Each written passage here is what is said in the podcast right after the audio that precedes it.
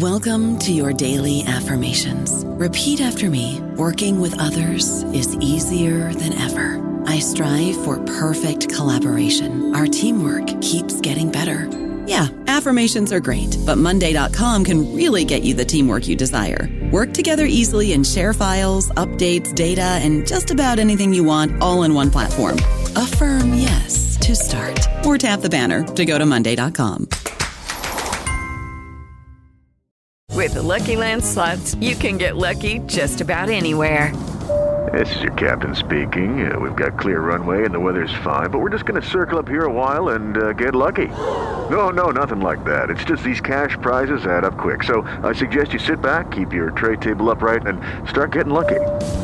Play for free at LuckyLandSlots.com. Are you feeling lucky? No purchase necessary. Void where prohibited by law. 18 plus terms and conditions apply. See website for details. Hello, everybody. This is Marshall Poe. I'm the editor of the New Books Network, and I'd like to tell you that we have a new and improved website. It has two new features that we think you'll love. One of them is a vastly improved search engine so that when you type in keywords, you'll get a bunch of episodes really quick. The other is the ability to create a listener account. And in that listener account, you can save episodes for later listening. So you can create a kind of listening list. We think these features are neat and we think you'll enjoy them. Please visit the site today. Welcome to the New Books Network. The Epistle to the Hebrews is widely associated with its theology of Christ the High Priest. The opening four chapters of Hebrews, however, arguably contain greater emphasis on the topic of creation. Angela Costley explores the importance of creation in the Epistle to the Hebrews, uncovering a close link between creation and salvation. A depiction of Christ as the Creator who descends to take on human flesh, God who becomes human, in order to lead humanity heavenward. Tune in as we speak with Angela Costley about her recent book, Creation and Christ. You're listening to New Books and Biblical Studies, a channel of the New Books Network, and I'm your host, Michael Morales. Angela Costley earned her MST in Jewish Studies from the University of Oxford and a PhD from St. Patrick's College, the Pontifical University, Maynooth. Angela, welcome to New Books and Biblical Studies. Thank you for having me. So, Angela, tell us about yourself and then what led you to study the Epistle to the Hebrews? Sure. So, um, my academic career sort of started as an undergrad at Durham University in England. Uh, you probably hear from the accent where I'm from. Um, I then went and did my master's in Jewish studies at Oxford, and following that, I did my PhD at a Pontifical University, which is an island called um, St Patrick's College, Maynooth. And uh, I now work in a seminary. I teach scripture. I actually teach Old Testament. I'm not sure how that's happened, but there we go. Um, but uh, I absolutely love um, scripture generally, and uh, this will be my life's work. So I became interested in Hebrews while I was at Maynooth. And what happens uh, on the Irish PhD is that you, you have to do a series of what we call modules. Now, a module would be like a, a short course, and they had one on Hebrews. And we were doing all this stuff on kind of the priesthood of, of Christ and all the usual stuff you get with Hebrews. But when I was doing it, I kind of looked at the first few chapters and I thought, well, hang on a minute, we don't actually open with a reference to the priesthood. We open with a reference to creation. Um, so the God has spoken of old through the prophets, but now he's spoken through his son, through whom specifically he created the world. As I read on, there was another one in uh, sort of 1 10 to 12. Uh, so uh, there's another reference to God's uh, creative activity, how he founded the earth in the beginning and the heavens are the work of his hands. Um, uh, but these will perish, whereas the Son will remain forever. And it didn't stop there either. As I read on in chapter sort of two, five to nine, we had a reference to the creation of humanity as well. Uh, we read that it was not to angels that God subjected the world, um, uh, followed by a reference to Psalm 8 with the statement, uh, What is man that you are mindful of him, or the Son of Man that you care for him? Um, this, of course, um, was followed by the statement that humanity had been uh, made a little bit less than the angels and been crowned with glory and honor in the original psalm. But the author of Hebrews then goes on to say, well, we don't actually see that in our reality. Um, but instead, we see Jesus, who is made lower than the angels for a little while, and he's now crowned with glory and honor. And the text goes on to describe um, how by coming becoming human and suffering death, he's become the pioneer of humanity's salvation and leads them heavenward. Uh, then in verse 10, we had uh, another reference directly to creation uh, in the comment that, uh, for it was fitting that he, for whom and by whom all things exist, in bringing many sons to glory, should make the pioneer of their salvation perfect through suffering. Uh, so again, uh, we have a kind of incarnational reference and this descent ascent motif, which I'll get into in a little bit as we carry on. Um, then in 3 1 to 6, there was another comparison, um, this time of Moses to Jesus. And it says that Jesus is worthy of more glory than Moses as the builder of a house has more honor than the house itself. And in verse 4, we have this comment that the builder of all things is God. And so a more general reference to the creation of the universe again. Then again, shortly after, we had uh, 4 3 to 4, and there's a reference to God's rest on the seventh day. And then in verses 9 to 10, we have this promise of the Sabbath rest for the people of God. Uh, now, this is, of course, uh, harkening back to the creation narrative of Genesis 1.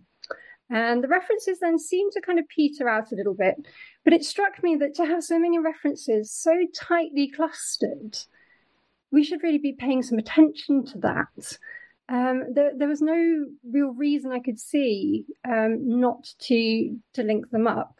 Um, I, I, think that the reason perhaps that it hadn't been done so far was that there was very little shared vocabulary. So these were very disparate references to creation. I thought, well, maybe that's why they haven't been connected. There's a definite theme here that's being referenced.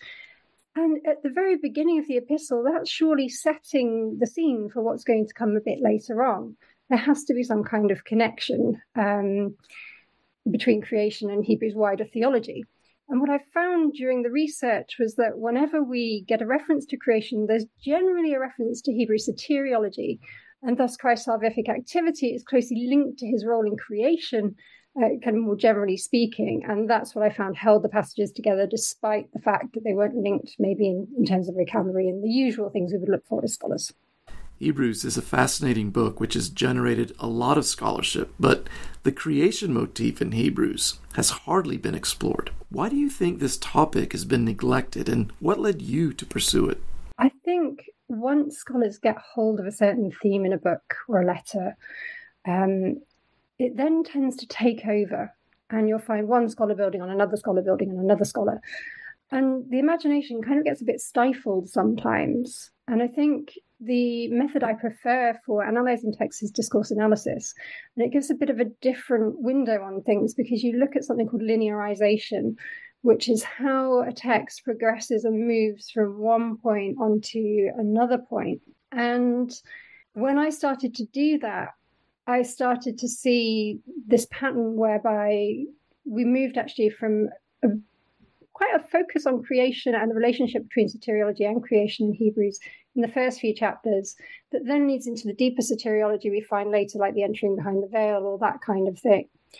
And so I think the reason scholars had neglected it is because so much attention had been drawn to the priesthood historically uh, in Hebrews. Um, and of course, you have a lot of kind of debates versus the actual theology of that, and the, being one mediator. And of course, Catholics would have a slightly different view. And so I think there's been a lot of kind of back and forth between different scholars and different opinions on that. And I just think people then forgot to to look at the book or, or, look at the letter and see how it was actually structured and how it flowed. And and DA allowed me to discourse analysis allowed me to kind of take a fresh look. And Jesus' priesthood and creation are linked deeply in Hebrews, which seems to be part of the point the author is making. He didn't enter the copy that tabernacles Holy of Holies, but into heaven itself. His priesthood is for the sake of the cosmos, for creation. Yeah.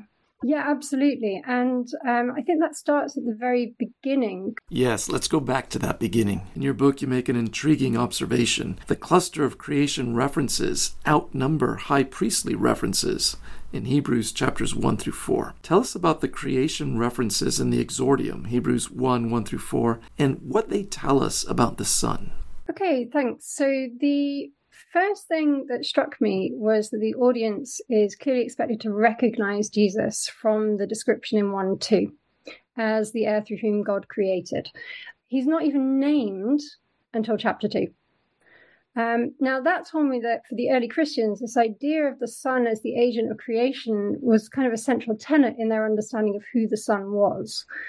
Because this signaled to me that the agent creation was such a, a, known designation for Jesus, it prompted me to examine how central the designation might be for the exordium. And as a result of that investigation, I think um, this observation then has an impact on how we see the Son as Savior.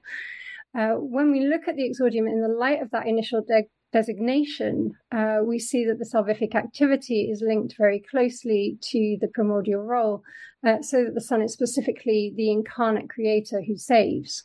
So, the first thing I draw attention to, um, starting with the exordium, and then we'll see how it kind of influences the reading of the rest of the creation references, is the fact that the exordium tells a story and it tells it in a specific way. So, this heir and agent of creation through whom God speaks has offered sacrifice of purification and is now seated at the right of God's majesty. When the Son saves, he therefore does so as the one intricately involved in the creation of the world from the very beginning. So, my chosen method, as I've just said, was discourse analysis, and I mentioned linearization. So, according to discourse analysis theory, the events in the exordium would necessarily have been presented in a certain way so as to have a given effect on the addressee. And so I set out to investigate that further. And a sequential reading of the exordium revealed that uh, God speaking through the Son, qua the heir through whom he created specifically, um, was to be the most reportable event in the exordium. So the phrase um, reportable event kind of refers to not the thing that is most important, but the the kind of linchpin upon which other things hang, right? So unless you get this bit, you don't really understand what comes next properly. So this phrase through whom he made the eons extended the description of the one through whom God spoke, following on from the description of him as heir to qualify him more specifically and thus reiterate the Son's close relationship to God still further, but specifically in relation to creative activity. So, firstly, I established the importance of that description, and then I went on to look at how it in some way seemed to govern what came next. Whilst the description of the Son as the radiance of God's glory and impress of his substance is often taken by scholars with his now being seated at the right hand of God's majesty, it actually seemed to me that the description of the Son as the radiance of God's glory and impress of his substance was in some way intended to extend that description of the Son as creator, explaining how he was able to maybe be the agent of creation. And the reason I think that is because the direct impact of the creation reference actually stretches into verse 3, uh, where we get the statement about the Son upholding all things. Uh, so that meant that the reflection description was kind of subordinated to the Son's role in creation, both originally and at present and encapsulated within it. And it's only following the extended description of the Son that the passage then goes on to mention how the Son has made sacrifice for sin and sat at the right hand of God's glory. Now, returning to what the exordium tells us about the Son, I think it's significant that the Son, um, in his close relationship to God, um, it's only that kind of relationship that can then result in uh, the salvific activity, if that makes sense. It seems to be that one leads into the other.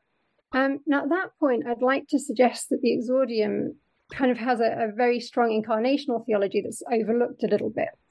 Um, if we have again a look at the linearization, uh, we see that there's a spatial contrast in the depictions of the Son there, with the earthly depiction of the son's sacrifice, uh, kind of in verse three, being sort of surrounded by these heavenly depictions. So we get this reference to being uh, having made sacrifice in verse three, and then which is followed on from what we've just been talking about. And then immediately we read again of his having been made higher than the angels and inherited a name in verse four, which takes us back up to heaven. Now, of course, Israelite sacrifice, it's not complete with the immolation. I'm not suggesting that. And I, I go links in the book to, to defend my theory. Um, but in Hebrews, um, that act of immolation is necessary for the blood to be taken behind the veil in 1020.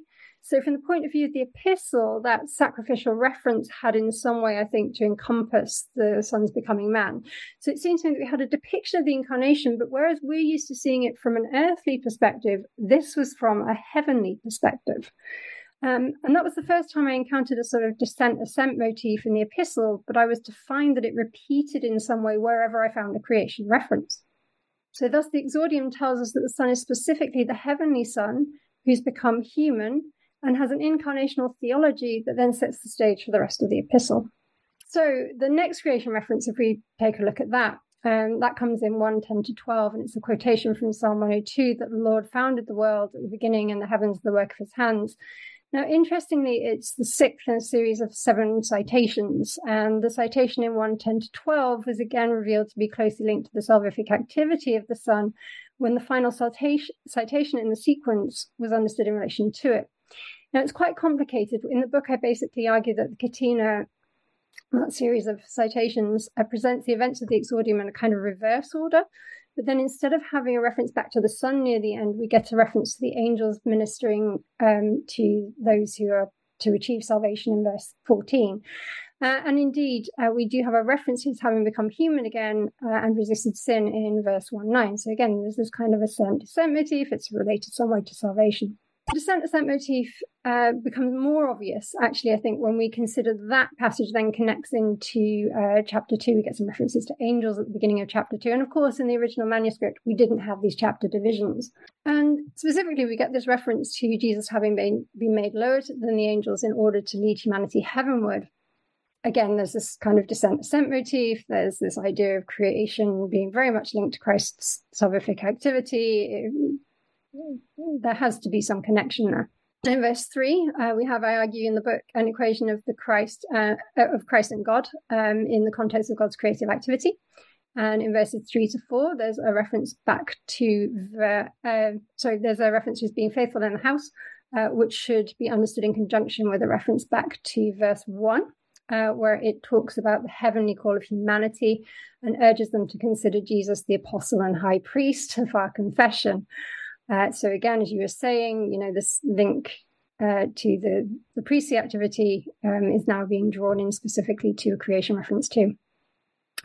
Uh, this I consider uh, again, uh, Christ's work is uh, on, on, earth is being di- directly linked to his drawing humanity heavenward, uh, so there is again a reference to the descent of the Son and his returning heavenward with humanity, especially if we take it as following on from chapter 2.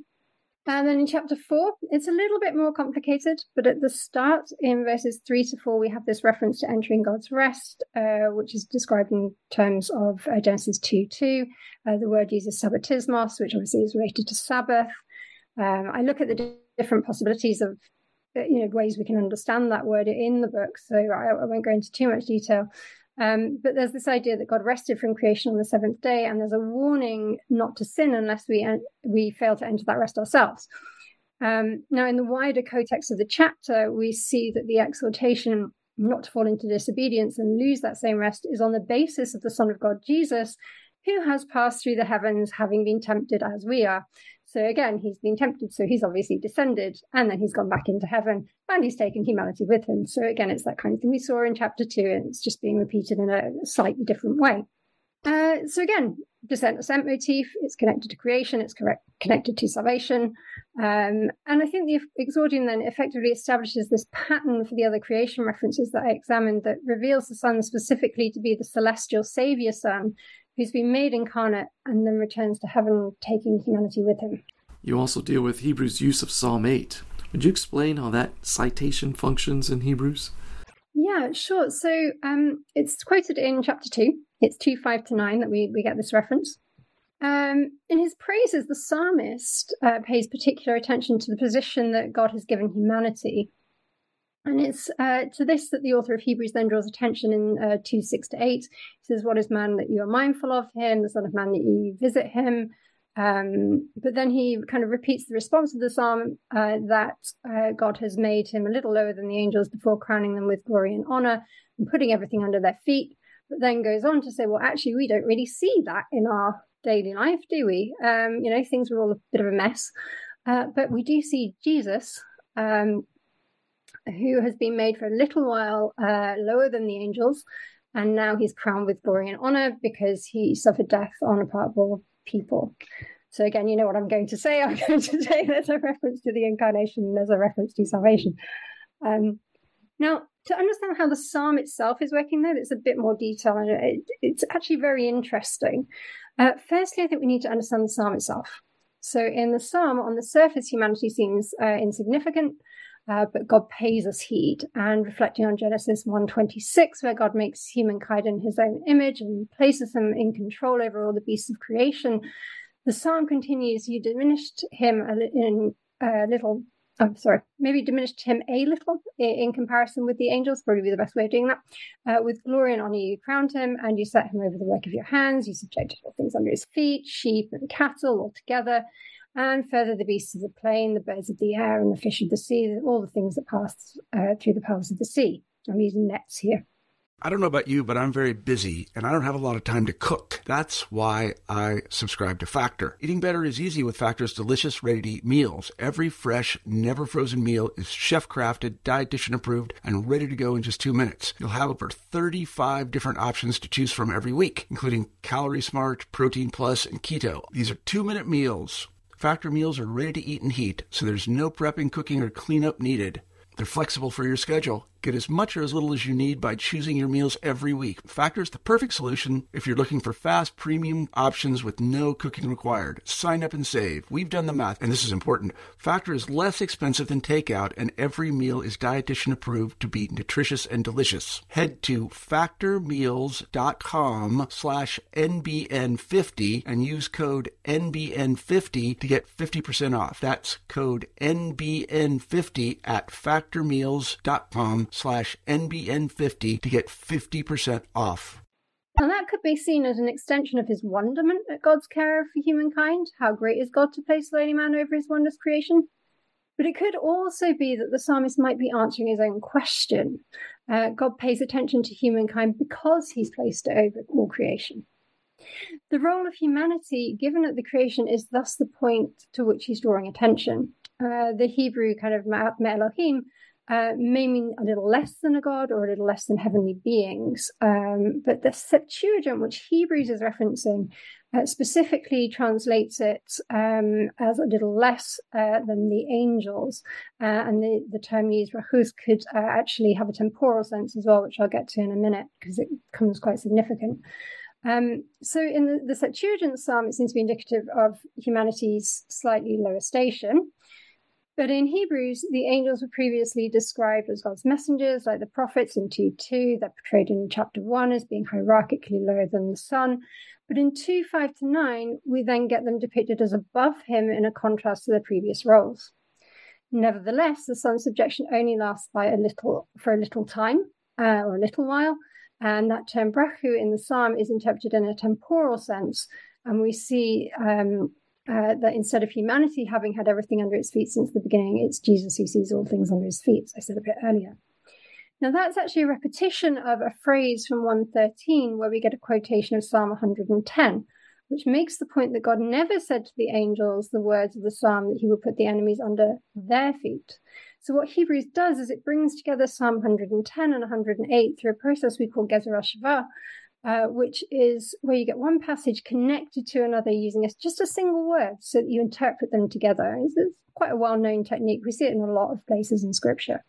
Uh, here it's centered on the word feet uh, to stress the ongoing process of the subjection of everything to the Son. In Psalm 8, humanity has had everything under its feet from the beginning, but Hebrews reinterprets that psalm in terms of the Son's dominion by combining the two. Now, bear with me, this is probably sounding very complicated at the moment.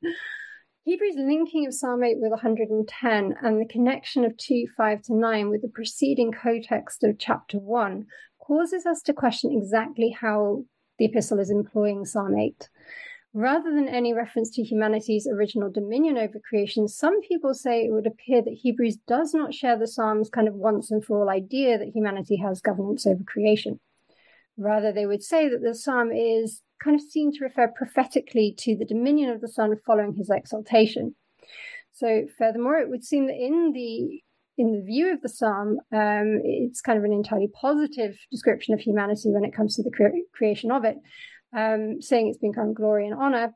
Um, but in Hebrews, of course, that position we said was not currently experienced by humanity. And so the psalm is then taken to having referred kind of prophetically to the Son. Now, a closer look at the vocabulary may indeed suggest that according to Hebrews, creation was not ever subjected to humanity. We have a phrase kind of not yet in verse 8. That might suggest that the world was never subjected to humanity in the first place. And it could be argued in some way Hebrews sees the Christ event as the outworking of the original promise in the psalm.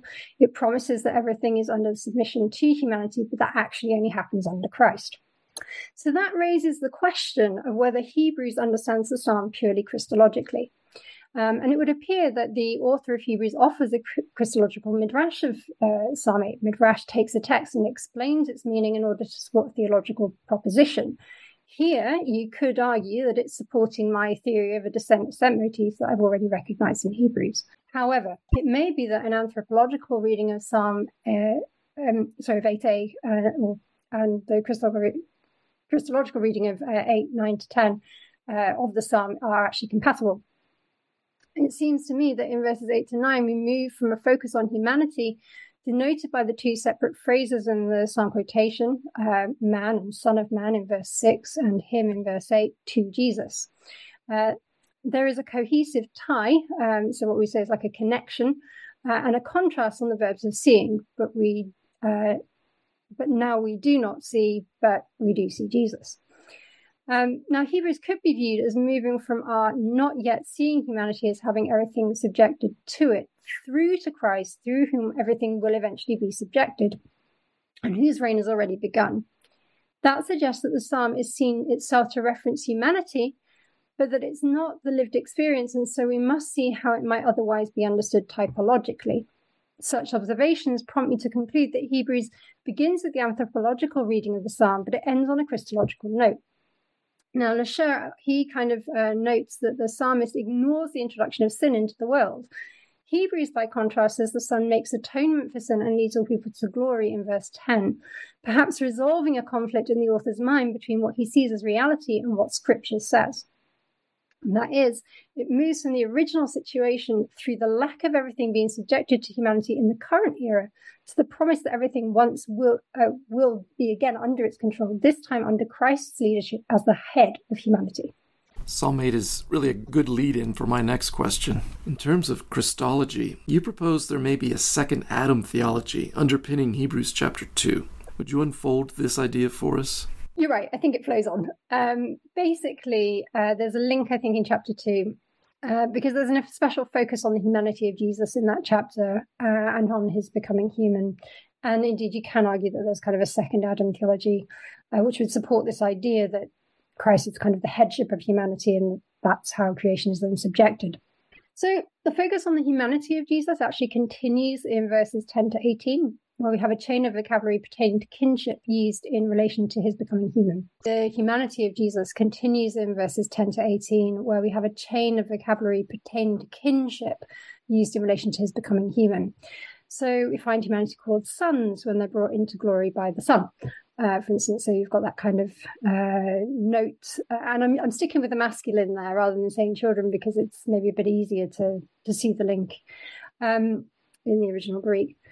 Uh, crucially, then, in verse 11, uh, people are then said to have the same origin as Christ, which is a reference to his own humanity. Uh, and so we call brethren. I don't think there's any suggestion in Hebrews that uh, humanity is heavenly and originates with the heavenly Son. That wouldn't make any sense. Uh, so this is definitely a, a reference to his being made man. And that indicates that there's a connection between humanity and the Son by virtue of his earthly birth, and that allows him to draw people heavenward. And that becomes particularly important when we read in verses 14 to 15 that since therefore the children share flesh and blood, he himself likewise uh, shared the same things, so that through death he might destroy the one who had the power over death, that is the devil, and free those um, uh, all whose whose lives were held in slavery by the fear of death. And that's verses uh, 14 to 15. Now, that's seen as a reference, I would say, to Genesis 3, or to be seen as a reference to Genesis 3 and the temptation of Eve and the consuming of the fruit by Adam that leads to death. So we have this idea of a common origin, and then we have a reference to how the Son has taken flesh specifically to reverse that curse that was placed on humanity in Eden. Uh, Hebrews is possibly similar to 1 Corinthians, maybe, uh, for as all men die in Adam, so all will be made alive in Christ. Only here it's not really the resurrection at stake, but rather it's ascent into heaven. So it's a kind of almost Pauline theology. Now, in the Pauline text, everyone is seen as being kind of incorporated into the historical Adam, the first human, and so they share in his condemnation to death, and through incorporation to Christ, they can still have life. And similarly, we might say that Hebrews sees all humanity as being encompassed in Christ's death, but this time they can ascend to heaven. And so you can maybe argue that there's uh, a kind of second Adam theology going on too.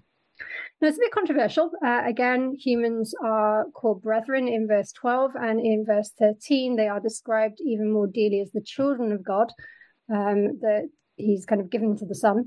Now, that links linguistically back to verse 16, where offspring are also mentioned, and we learn that God is concerned with the descendants of Abraham. Uh, and the Christ event is then summarized in verse uh, 17 to 18, where the Son is said to have been made like his brethren in every respect.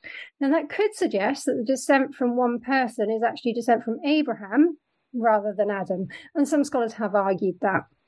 Um, however, I think we can counter that by taking a, a little bit of a closer look at 10 uh, verse 10.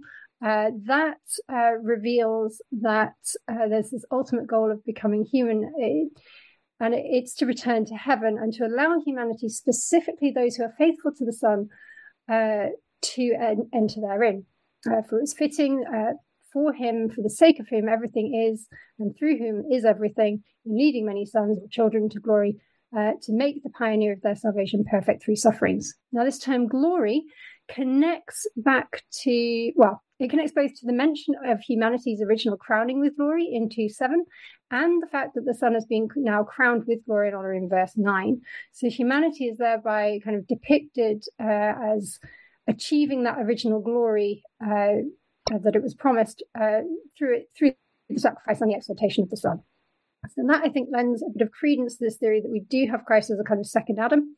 Uh, that uh, term we actually find um, ex enos is um, possibly used specifically of descent from Adam in Acts 17:26 as well, which might suggest that it's formulaic and would have been kind of naturally understood as meaning descent from Adam uh, rather than Abraham. So I, I think that's kind of where I'm sort of headed at the moment. All right, time for the bonus question. Who wrote the book of Hebrews? Oh, gosh. No, don't get me started. Please don't make me answer that one. I think we don't know. I, I don't think it was Paul. Um, I, I, think the language is very different. Some of the vocabulary is, is kind of very highly elevated. Now, that's not to say Paul couldn't have used more elevated language, pretty desire. I mean, we all speak and write in different registers. Doesn't necessarily mean anything in and of itself.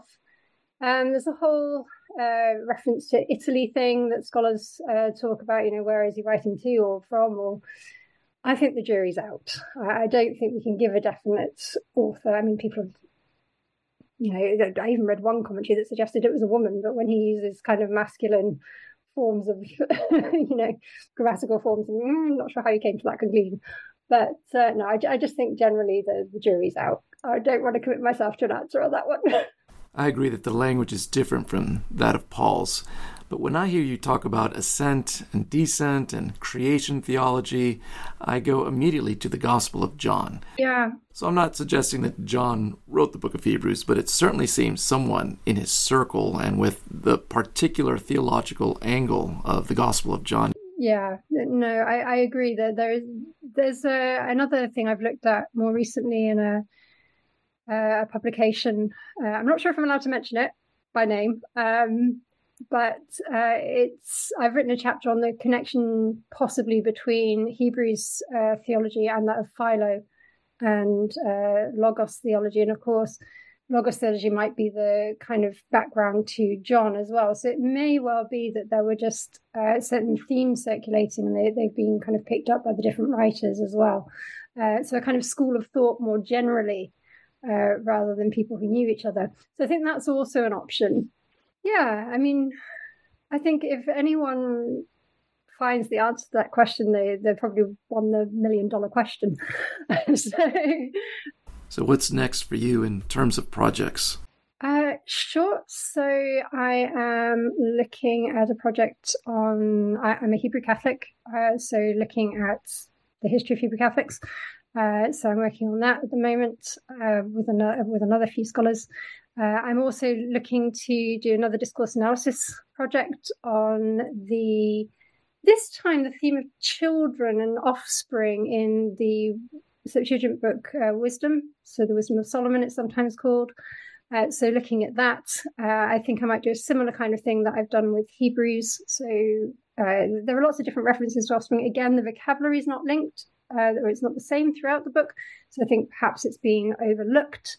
And uh, that might be a another thing to explore. You know, is this a thing that's been overlooked because the vocabulary is not shared again? Um, so yeah, I mean that's probably my next big project that I'm hoping to work on soon. Angela, it's been a delight hearing about your work on Hebrews creation in Christ. Thank you for joining us. Thank you very much for the opportunity. Friends, you've been listening to New Books in Biblical Studies, a channel of the New Books Network. Until next time, goodbye.